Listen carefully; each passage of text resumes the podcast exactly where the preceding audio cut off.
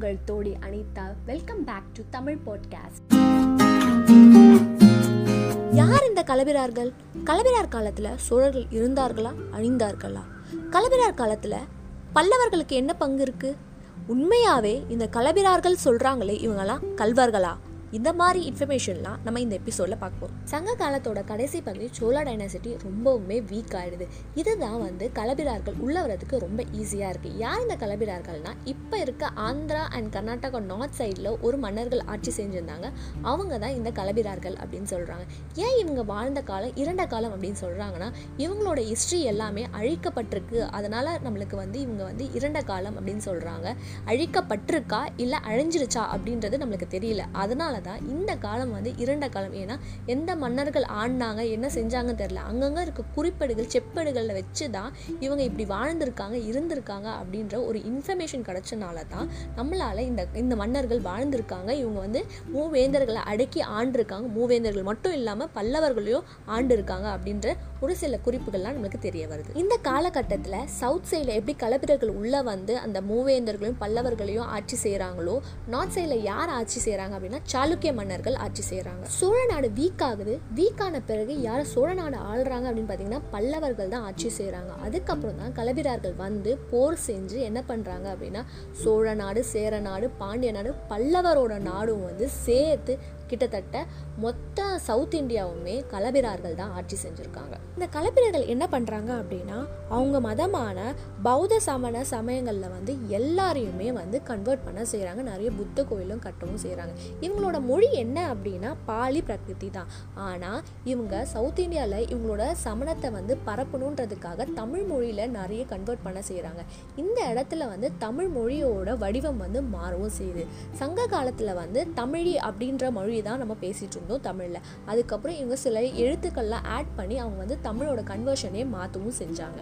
இவங்க கிபி மூணாம் நூற்றாண்டில் இருந்து ஆறாம் நூற்றாண்டு வரைக்கும் இவங்க ரொம்ப ஸ்ட்ராங்கான ஆட்சி முறையை செஞ்சுருக்காங்க. கிட்டத்தட்ட முந்நூறு வருடம் இவங்க ஆட்சி செஞ்சுருக்காங்க. இவங்க ஆட்சி செஞ்ச காலத்தில் ஒரே ஒரு மன்னர் பேர் மட்டும் தான் நம்மளுக்கு வந்து கிடச்சிருக்கு. யார் அந்த மன்னர் அப்படின்னு பார்த்தீங்கன்னா அசுதன். இந்த மன்னர் பெயர் மட்டும் தான் நம்மளுக்கு கிடச்சிது. வேறு எந்த மன்னர் பெயரும் கிடைக்கல. ஏன் அப்படின்னா இந்த மன்னர்கிட்ட இருந்து தான் பாண்டிய மன்னர் போர் புரிஞ்சு அவங்களோட நாட்டை திருப்பி பெற்றாங்க.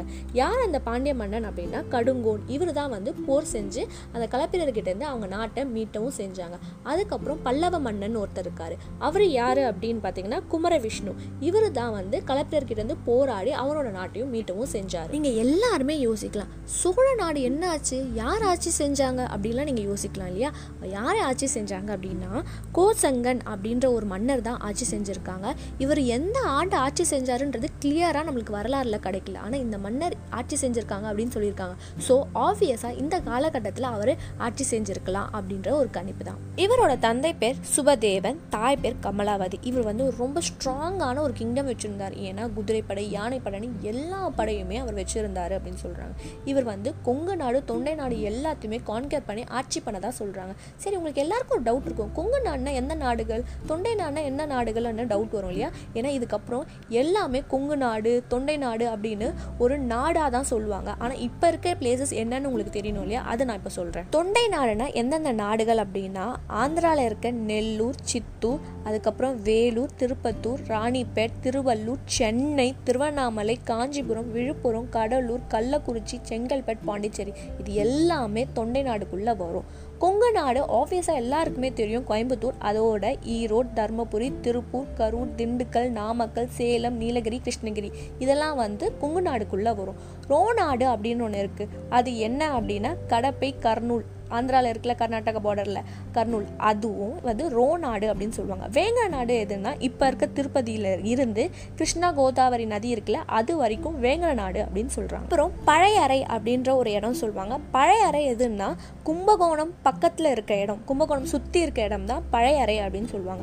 உறையூர் எது அப்படின்னா ஆல்ரெடி நான் உங்களுக்கு முன்னாடி எபிசோடில் சொல்லியிருக்கேன். திருச்சிராப்பள்ளியை தான் உறையூர்னு சொல்லுவாங்க. இது மட்டும் இல்லாமல் பூம்புகார் பட்டினம்னு ஸ்பெசிஃபை பண்ணுவாங்க. அது எந்த இடம் அப்படின்னா பூம்புகாரும் தஞ்சையும் சேர்த்து தான் பூம்புகார்பட்டினம் சொல்லுவாங்க. இதுக்கு இன்னொரு பேரும் சொல்லுவாங்க தஞ்சைக்கு என்ன அப்படின்னா காவேரி பட்டினம் அப்படின்னும் சொல்லுவாங்க. இனிமேல் உங்களுக்கு வந்து தொண்டை நாடு கொங்கு நாடுன்னு சொன்னால் எந்தெந்த இடம்னு உங்களுக்கு ஓரளவுக்கு ஐடியா வரும். சரி நம்ம come back to the story நம்ம என்ன சொன்னோம் அப்படின்னா கோசெங்கன் அப்படின்றவர் வந்து ரொம்ப வந்து ஸ்ட்ராங்கான மன்னன் அப்படின்னு நம்ம சொன்னோம் இல்லையா?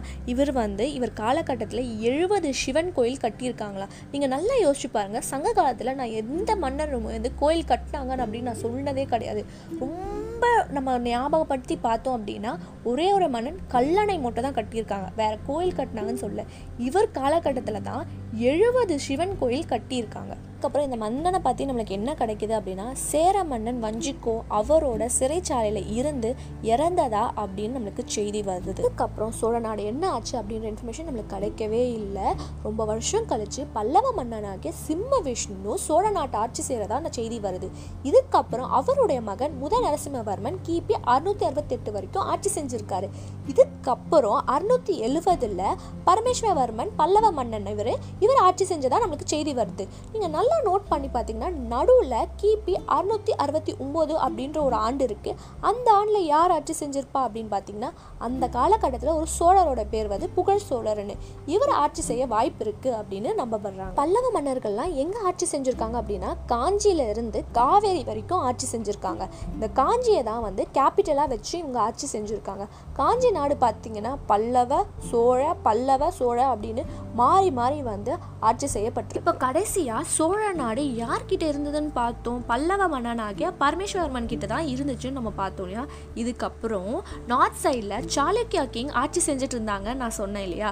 இதில் முதலாம் விக்ரமாதித்யன் இங்கே வந்து இந்த நாடை எல்லாத்தையுமே கேப்சர் பண்ணுறாங்க இவங்க கிட்ட இருந்து யார் வந்து திருப்பியும் கைப்பற்றுறாங்க அப்படின்னா பல்லவ மன்னனாகிய இரண்டாம் நந்திவர்மன் கேப்சர் பண்ணிக்கிறார். இப்போ இவர்கிட்ட இருந்து சோழ மன்னனாகிய ரணதீரன் அவரோட நாட்டை கைப்பற்றிக்கிறாரு பாண்டிய மன்னன் கோசடையார் அவரோட நாட்டை திருப்பியும் கைப்பற்றிக்கிறாரு இவங்க கிட்ட இருந்து மறுபடியும் பல்லவ மன்னனாகிய மூன்றாம் நந்திவர்மன் திருப்பியும் கேப்சர் பண்ணிக்கிறார். இந்த காலகட்டத்தில் சோழர்கள் சிற்றரசர்களாக இருக்காங்க. ஒரு காலத்தில் பேரரசர்களாக இருந்தவங்க இப்போ சிற்றரசர்களாக மாறி உறையூர் பழையாறை திருவாரூர்ன்ற இடத்துல வந்து அரண்மனை கட்டி அங்கே அமைச்சர் படைத்தளபதிலாம் அமைச்சு அவங்க ஆட்சி செஞ்சுட்டு இருந்தாங்க. இந்த காலகட்டத்தில் இவங்க என்ன கான்சென்ட்ரேட் பண்ணாங்க அப்படின்னா கோயில் கட்டுறதும் சைவ சமயத்தை பரப்புறது மட்டும்தான் வந்து ரொம்ப கான்சென்ட்ரேஷனாக இருந்தாங்க. ஏன்னா இவங்க ரொம்ப வீக்காக இருக்கனால இதில் கான்சென்ட்ரேட் பண்ணுவோன்னு அவங்க கான்சென்ட்ரேட் பண்ணுறாங்க அதே மாதிரி இந்த காலகட்டத்தில் பாண்டிய நாட்டுக்கும் சோழ நாட்டுக்கும் பெண் கொடுத்து பெண் எடுக்கிறது வந்து ரொம்ப வழக்கமாகவும் மாறுது. நல்லா யோசிச்சு பாருங்களேன். சங்க காலத்து கடைசியில் வந்து சேர நாடும் சோழ நாடும் வந்து ஒரு ரிலேஷன்ஷிப்பில் இருந்துச்சு. அதாவது ஒரு மச்சான் உறவு இருந்தது அப்படின்னு பார்த்தோமா? இந்த காலகட்டத்தில் பார்த்தீங்கன்னா சோழ நாடும் பாண்டிய நாடும் ஒன்றா மாறுது. ஆனால் விதி என்ன அப்படின்னா கடைசியில் இவங்க மூணு பேருமே தனித்தனியாக சண்டையும் போட்டுப்பாங்க. அதுலேயும் பாண்டிய மன்னர்களுக்கும் சோழ மன்னர்களுக்கும் பயங்கரமான போர் ஏற்படும். இதெல்லாம் வந்து நம்ம வர வர எபிசோடில் பார்ப்போம். அது மட்டும் இல்லாமல் இங்கே நான் ஒரு ஸ்பெஷல் மென்ஷன் பண்ணோம் என்ன அப்படின்னா கலைப்பிரரோட இன்ஃபர்மேஷன் நான் ஃபுல்லாக கம்ப்ளீட்டாக சொல்ல இங்கே வந்து சோழ வரலாறுக்கு ஏற்ற மாதிரி தான் நான் சொல்லியிருக்கேன். கலைப்பிரரோட வரலாறு டெஃபினட்டாக மூவேந்தர்களோட வரலாறு முடித்த பிறகு நான் கண்டிப்பாக ஒரு சீசன் பண்ணுவேன். அதுக்கு நீங்கள் எல்லாருமே உங்கள் தோழி அனிதா தமிழ் பாட்காஸ்ட்டை நீங்கள் கண்டினியூவாக கேட்டுக்கிட்டே இருக்கணும். இப்போ வாங்க நம்ம எபிசோட்குள்ளே போவோம்.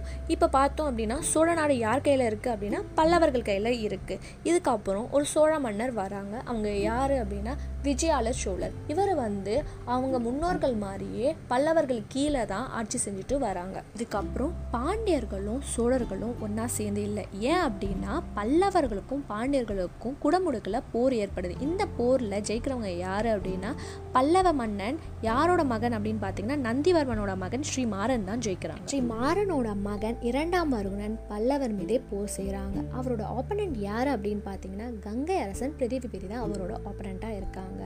இரண்டாம் வருணனோட சப்போர்ட்டர்ஸாக யாரெல்லாம் இருக்கும் அப்படின்னா சோழரசர் விஜயால சோழரும் அடுத்தது பல்லவர் மன்னன் அபராசிதவர்மனும் வந்து சப்போர்ட்டராக இருக்காங்க. இங்கே ஒரு இன்ட்ரெஸ்டிங் ஃபேக்ட் என்ன அப்படின்னா அபராசிதவர்மனோட பாட்டன் தான் கங்கை அரசன் பிரதிவிபதி. பிரதிவிபதியோக்கு சப்போர்ட்டர்ஸ் இருப்பாங்களே அவங்க யார் அப்படின்னா பாண்டிய மன்னன் அதோடு இல்லாமல் களப்பிரர் மரபில் வந்த தஞ்சை ஆண்ட முத்தையார் வந்து இவரோட சப்போர்ட்டர்ஸாக இருக்காங்க. இவங்க ரெண்டு பேருக்குள்ளே ஒரு போர் நடக்குது. அந்த போரில் பிரதி விபதி போயிடுறாங்க. இரண்டாம் மருங்கன் ஜெயிக்கவும் செய்கிறாங்க இந்த சுச்சுவேஷனில் தான் ஈஸியாக விஜயாலய சோழர் தஞ்சையை ஈஸியாக அவரால் ஆக்கியபை பண்ண முடியுது. இதுக்கப்புறம் விஜயாலய சோழர் என்ன பண்ணுறாரு அப்படின்னா அங்கே துர்கை கோயில் ஒன்று கட்டுறாரு. அது மட்டும் இல்லாமல் அவரோட ஆட்சி காலத்தில் தொண்டை நாட்டில் ஒரு சில இடங்கள்ல அவர் வந்து ஈஸியாக ஆக்கியபை பண்ண முடியுது. அதுக்கப்புறம் விஜயாலய சோழர் பற்றி எந்த இன்ஃபர்மேஷனுமே கிடைக்கல. அதுக்கப்புறம் ஒரு போர் ஏற்படுது. அது என்ன அந்த போர் அப்படின்னா திருப்புரம்பியம் போர் அப்படின்னு சொல்லுவாங்க. இந்த போர் வந்து தமிழ் வரலாற்றில் ஒரு பெரிய மாற்றம் ஏற்படுது அப்படின்னு சொல்கிறாங்க ஏன் அப்படின்னா பாண்டியர்கள் வந்து நிறைய போர் செஞ்சு செஞ்சு அவங்க பலவீனமாக ஆயிடுறாங்க. அது மட்டும் இல்லாமல் பல்லவர்கள் நார்த் சைடை கேப்சர் பண்ணும் அப்படின்னு சாளுக்கிய மன்னர்களை எதிர்த்து போராடுறாங்க. அப்படி போராடும் போது என்ன ஆகுதுன்னா அவங்களும் வீக் ஆயிடுறாங்க. திரும்புரம்பியம் போர் ஏற்படும் போது தான் ஆதித்ய சோழன் இருக்கிறார். யார் இந்த ஆதித்ய சோழன் அப்படின்னா விஜயால சோழனோட மகன் தான் ஆதித்ய சோழன். இவர் இந்த டைமில் என்ன பண்ணுறாரு அப்படின்னா ஃபுல் தொண்டை நாடும் கேப்சர் பண்ணிடுறாரு. இவர் மொத்தம் டுவெண்ட்டி ஃபோர் இயர்ஸ் இருபத்தி நாலு வருடம் வந்து ஆதித்ய சோழன் ஆண்டதாக சொல்கிறாங்க வந்து கோதண்ட ராமன் அப்படின்னு சொல்லுவாங்களாம். ஏன் அப்படின்னா இவர் வந்து பல்லவ மன்னன் அபராசிதவர்மன் இருக்காரு அவரை வந்து யானை ஏற்றி கொன்னதால் இவருக்கு இந்த பேர் வருது. நீங்கள் நல்லா யோசிச்சு பார்த்தீங்க அப்படின்னா முன்னாடி ஒரு போர் ஏற்பட்டது பார்த்தீங்களா அப்போ பார்த்தீங்களா அவங்க அப்பா விஜயால சோழர் இவரும் வந்து ஒன்றா இருந்தாங்க. ஆனால் இவங்க மகன் இவரையே கொள்றாங்க இது தாங்க அந்த கால அரசியல். என்ன ஸ்பெஷல் ஐட்டம் ஒன்று இருக்குது அப்படின்ற ஒரு காமெடி மாதிரி இன்னொரு சம்பவம் நடக்குது. என்னன்னா ஆதித்த சோழனும் சேரவேந்தன் தானூரியும் ரொம்ப க்ளோஸ் ஃப்ரெண்ட்ஸ் இது யூஸ்வலான விஷயம். இவங்க ரெண்டு பேர் பார்ட்னர்ஷிப்பில் பாண்டிய மன்னரை எதிர்த்து போராடுறாங்க. இதுக்கு படத்தலைவிதான் இருக்கிறது யாருன்னா விக்கி அண்ணன். ஏன் இதை மென்ஷன் பண்ணுறீங்க அப்படின்னு நீங்கள் கேட்கலாம். ஏன் அப்படின்னா விக்கி அண்ணன் யார் அப்படின்னா நான் முன்னாடியே ஆதித்த சோழன் யானை ஏற்றி கொண்டாரு ஒருத்தரை அப்படின்னு சொன்னாங்க. அவங்களோட மகன் தான் இந்த விக்கி அண்ணன். இவங்களை படத்தளபதியாக வச்சு எப்படி போர் செஞ்சுருக்காங்க பார்த்தீங்களா போர்க்களத்தில் வெற்றி பெற்றதால் ஆதித்த சோழன் என்ன பண்ணுறாரு அப்படின்னா இவருக்கு மூடு பல்லாக்கு அரண்மனை யானை எல்லாத்தையும் கொடுத்து அது மட்டும் இல்லாமல் செம்பியன் தமிழவேல் அப்படின்ற ஒரு பட்டமும் தந்து எனக்கு என்ன தோணுது அப்படின்னா இவங்களோட அப்பாவை தான் ஆதித்ய சோழன் கொன்றிருப்பாரு அப்படின்னு எனக்கு தோல அதே பேர் இருக்க வேற ஒரு மன்னனை யாராவது கொன்றிருப்பாரு அப்படின்றது தான் என்னோட கெஸ்ஸாக இருக்கு. ஏன்னா யாருமே அவங்க அப்பாவை கொண்டவங்களை வந்து அவங்களுக்கு ஹெல்ப் பண்ணவே மாட்டாங்க. ஆனால் இவர் செஞ்சிருக்காரு. மேபி எனக்கு என்ன தோணுது அப்படின்னா அதே பேர் இருக்க வேற ஒரு அரசனை வந்து தான் ஆதித்ய சோழன் கொன்றிருப்பாரு அப்படின்னு எனக்கு தோணுது. இதுக்கப்புறம் ஆதித்ய சோழன் தொண்டை நாட்டில் ஏதோ ஒரு பகுதியில் இறந்துடுறாரு. அதுக்கப்புறம் அவங்களோட மகன் முதல் பராந்தகன் என்ன பண்ணுறாருன்னா அவருக்கு கோயில் கட்டுறாரு.